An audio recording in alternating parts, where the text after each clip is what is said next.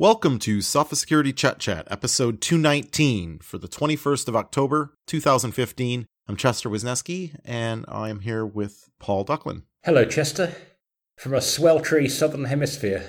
Well, it being Cybersecurity Awareness Month, I've noticed on Naked Security that we've had quite a few uh, stories sort of sharing some best practices and talking about things. And I noticed uh, one called Encrypt Like Everyone's Watching, which just so happens to also be my favorite slogan that we've launched in one of our marketing campaigns. And uh, you know, I, I, saw you did a write up on this, and you know, what what message are you trying to get across to readers uh, about data security?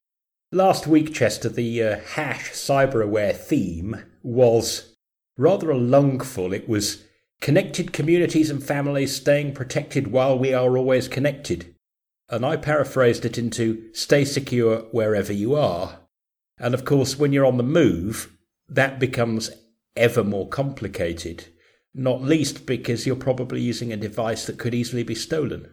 And as you and I have said many times, one way around that is to encrypt or scramble your stuff with a key where only you, um, or perhaps you and the company, have the decryption key. And uh, if you want to avoid the issue of, well, where do I draw the line? Do I'll, I'll encrypt my tax returns, but do I need to encrypt this song I bought on iTunes? Well, why not encrypt everything and then you don't have to worry? You can't leave something out if you encrypt the lot.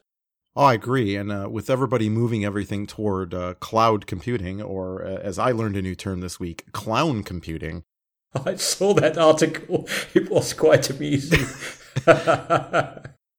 One is based on elastic and the other is based on rubber noses apparently. Yeah, my I think my favorite was, of course, cloud computing was introduced by Jeff Bezos, and clown computing is introduced by Bozos. it doesn't really matter where your information is being stored, whether you trust it to someone else's computer or whether it's even on your own computer. Encryption is pretty cheap, if not free, these days uh, in many, many aspects. And it almost always comes back to be a good thing that you're happy you've done once you've done it. Well, I was working on a project last weekend, and uh, I, I, decided to do some work with IPv6 on my home network. And and when you start working with IPv6, you start getting into very large numbers. And in this case, it turns out I ended up with 32,768 subdomains of 4 billion IP addresses each. And my immediate thought was, I need to put an IP address on everything I own, and hence the iKettle. Now, I don't under, quite understand some of this craze for the uh, Internet of Things or uh, you know all this stuff. I, I saw on television a, an advertisement for a a dryer for your clothes for your laundry that allows you to uh, turn it on and off uh, with an app. And and I got to thinking, you know, anything involving fire inside of my house is probably a bad idea to turn on if I'm not there to physically push the button and be nearby it. Um, but the iKettle, right? I mean, your your tea could be ready. Uh, perhaps you just push the button while driving down the highway at 70 miles per hour, or 15 minutes before you get home. At least they are perfectly honest, Chester. Uh, the reason you buy an iKettle is embrace laziness and enjoy perfect hot drinks. What's not to like?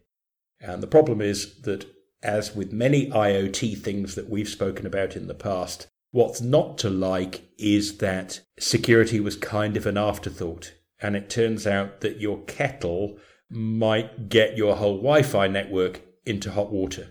If you'll pardon the rather obvious joke I've been waiting to roll out for some time. I mean, I've I've I've thought I could boil water with my smartphone a few times when I've uh, turned on Google Maps and then stuck it in my pocket. Yeah, that's why it has six cores, man. exactly. And two GPUs. uh, you know, we've really got to rethink some of this uh, internet in everything uh, approach to problem solving because.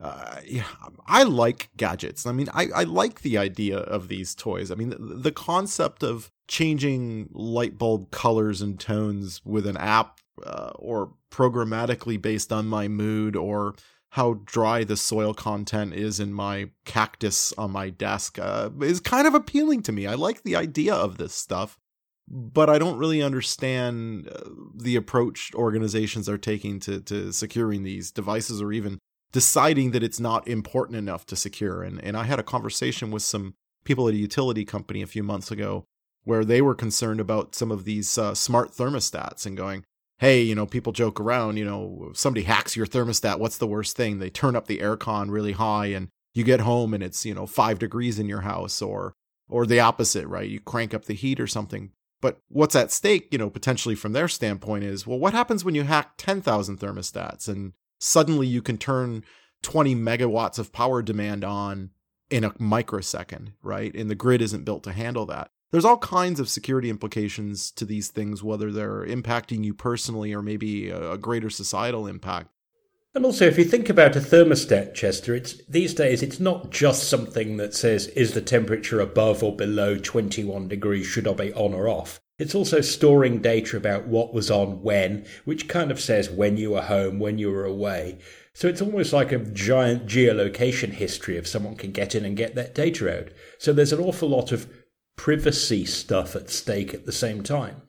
In the story I was reading on the kettle that you wrote, I mean, we have Telnet, we've got like short pin passcodes that go to defaults. Nothing should ever have a default passcode or default value anymore. This is 2015 and uh, we know better than that. I mean, when I get when something says the default password on installation is X, I think, oh no, that means they really didn't understand what they were doing from the very start when it came to security. All it had to do was say, please set a passcode now. You're obviously my owner. You just turned me on.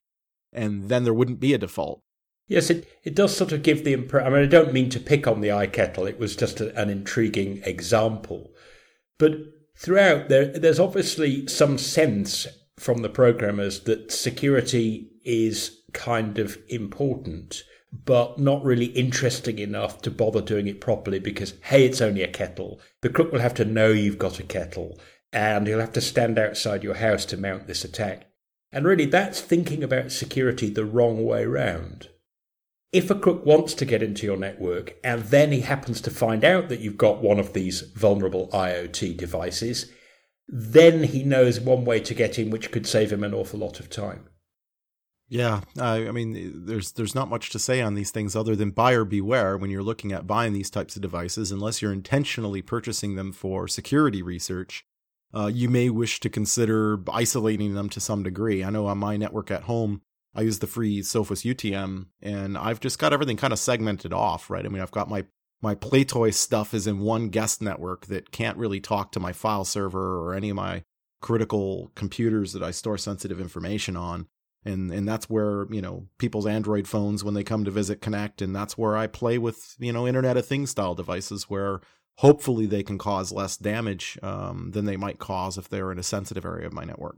Because after all, it's often the fact that these are consumer devices that don't sell for an awful lot of money that is kind of presented as the reason why, well, we can't afford to spend zillions of dollars on getting the security right. And I've got this sort of gut feeling that if a company says that security is too expensive for it to build into a product that it expects you to put on your network, then maybe you need to think that perhaps the company's too cheap for you to spend your money with them. I think you may be onto something there. And it looks like Facebook is up to something new. Uh, when you log into Facebook Next, and in addition to being told that you missed out on viewing 24 cat pictures and 13 status updates, you might also be informed that uh, the Red Menace may be trying to hack into your account. Now, Google's been putting warnings in Gmail accounts that have been targeted by, quote, state sponsored hackers for a couple years now, and it looks like the new chief security officer at Facebook, Alex Stamos, is doing the same over at Facebook. Although it does seem a bit of an odd target. I mean, I guess most people maybe not wouldn't think of their social media profiles being targeted by foreign uh, agents of espionage. I like the idea that they're trying to warn you that something fishy, ho ho ho, is going on. I just wonder how valuable a warning like that. Well, you may be under attack from a state sponsored actor. And therefore, you know, now you're under attack. Maybe you want to raise your security game a bit. Maybe you want to try two factor authentication. I would have thought the time to be persuading people to turn on two factor authentication is before anybody tries to hack you. So I think I understand where this is coming from, but it seems to ask more questions than it answers to me. And that's why on Naked Security, we're just recommending look, if this is a good idea, two factor authentication, for example, amongst other things, to keep out state sponsored hackers, then it's a jolly good way of keeping out anybody who might see value in your social media account, even if it's a crook who'll sell it to the next guy for five bucks.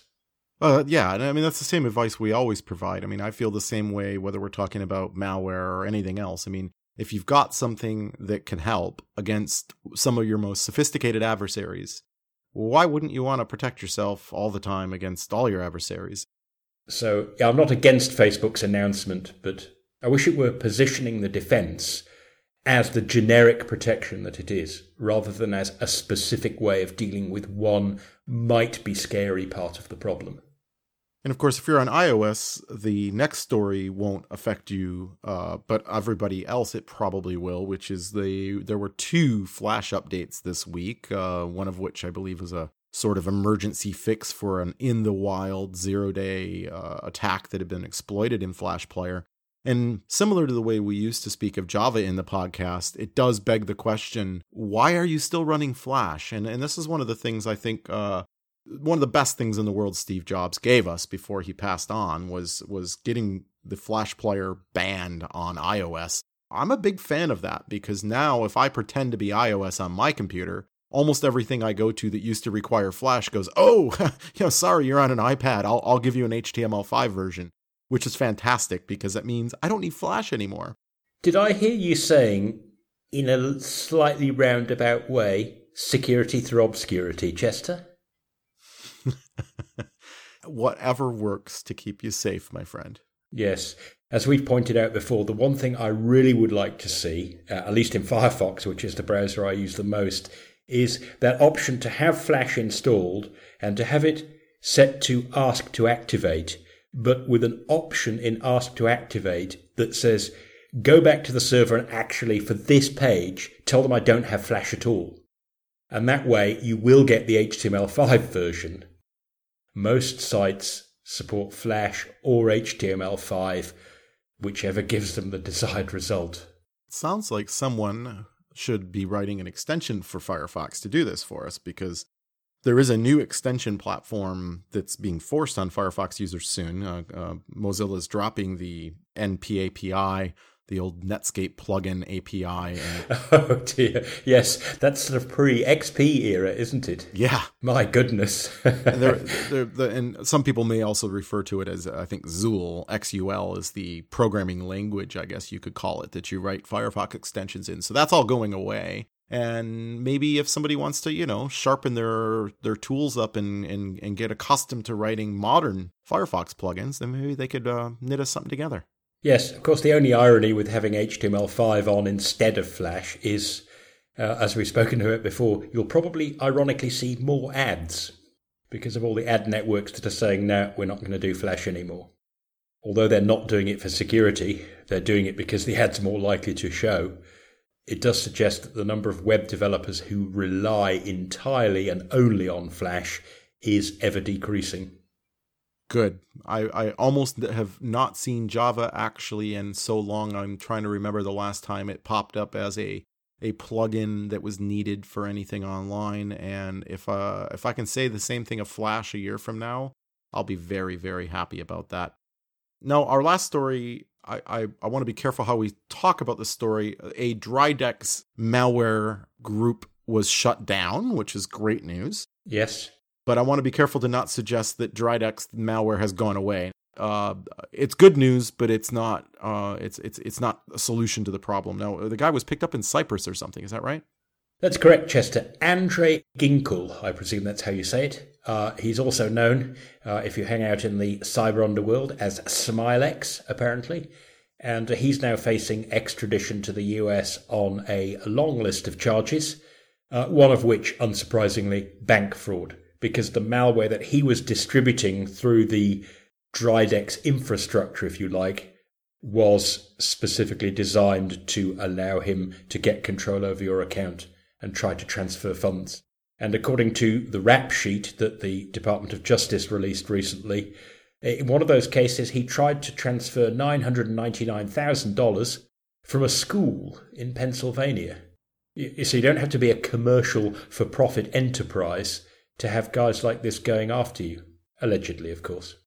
Yeah, it's sad when we see that kind of thing, and you know, when in, in go looking into banking fraud in the past, we've seen uh, lots of these types of tactics going after small businesses, these types of things, places where people are likely to uh, have more money than an individual might have, right? You know, in your your own savings account, you may have a couple thousand dollars, but of course, uh, even a, a small business with ten employees who make minimum wage has to have the payroll in the account and the second Friday of the month or whatever it is in order to to pay their employees, and that makes them a much more attractive target because they likely don't have the resources of uh, J.P. Morgan Chase or or Boeing or something like this to defend themselves, and yet they have uh, a lot more money than other defenseless creatures like you or your grandma.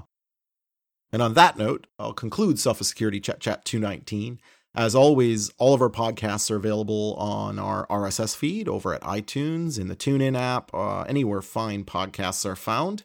You can get the latest security news over at nakedsecurity.sophos.com.